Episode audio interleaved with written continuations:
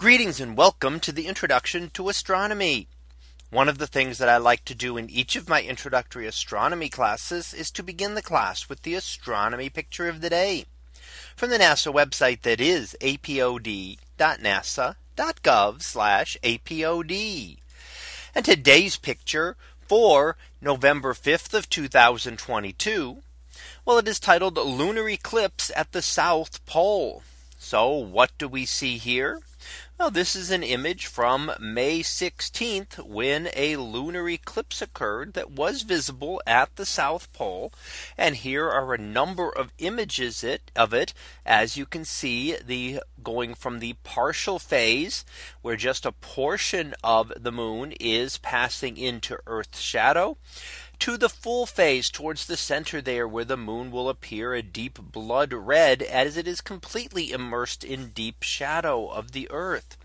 Now the Earth's shadow is not completely dark because we have an atmosphere.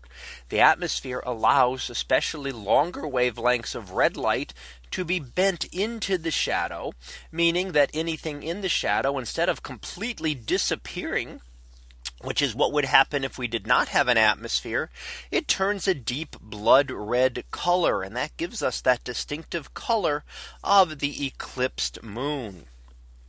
Now, lunar eclipses do occur uh, quite often.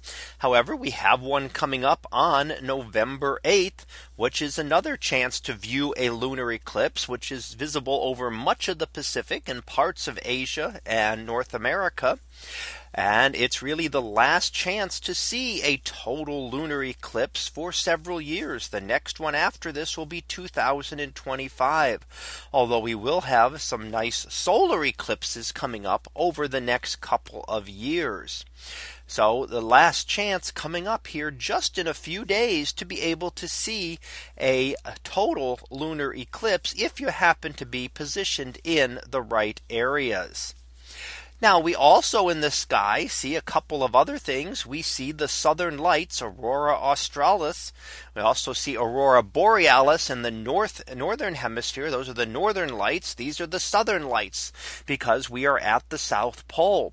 However, the process by which they are formed is the same. It is particles from the sun that strike the Earth's magnetic field and get funneled down toward the magnetic poles.